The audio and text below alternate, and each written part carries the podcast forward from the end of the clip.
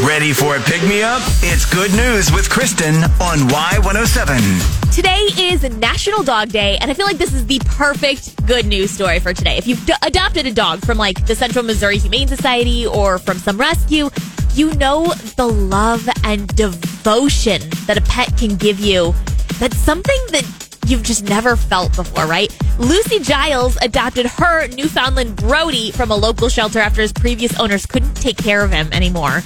And Brody was grateful. He was a happy boy. He loved pets. He loved cuddling. But after a little bit of time, he started being cuddly in the exact same spot, very weirdly, with his nose right in Lucy's armpit.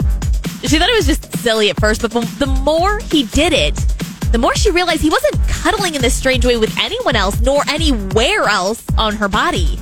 So she did a self examination of her armpit and she noticed a lump exactly where Brody put his snout all the time. So she got it checked out. She was diagnosed with breast cancer. She never would have found it had Brody not routinely sniffed it out.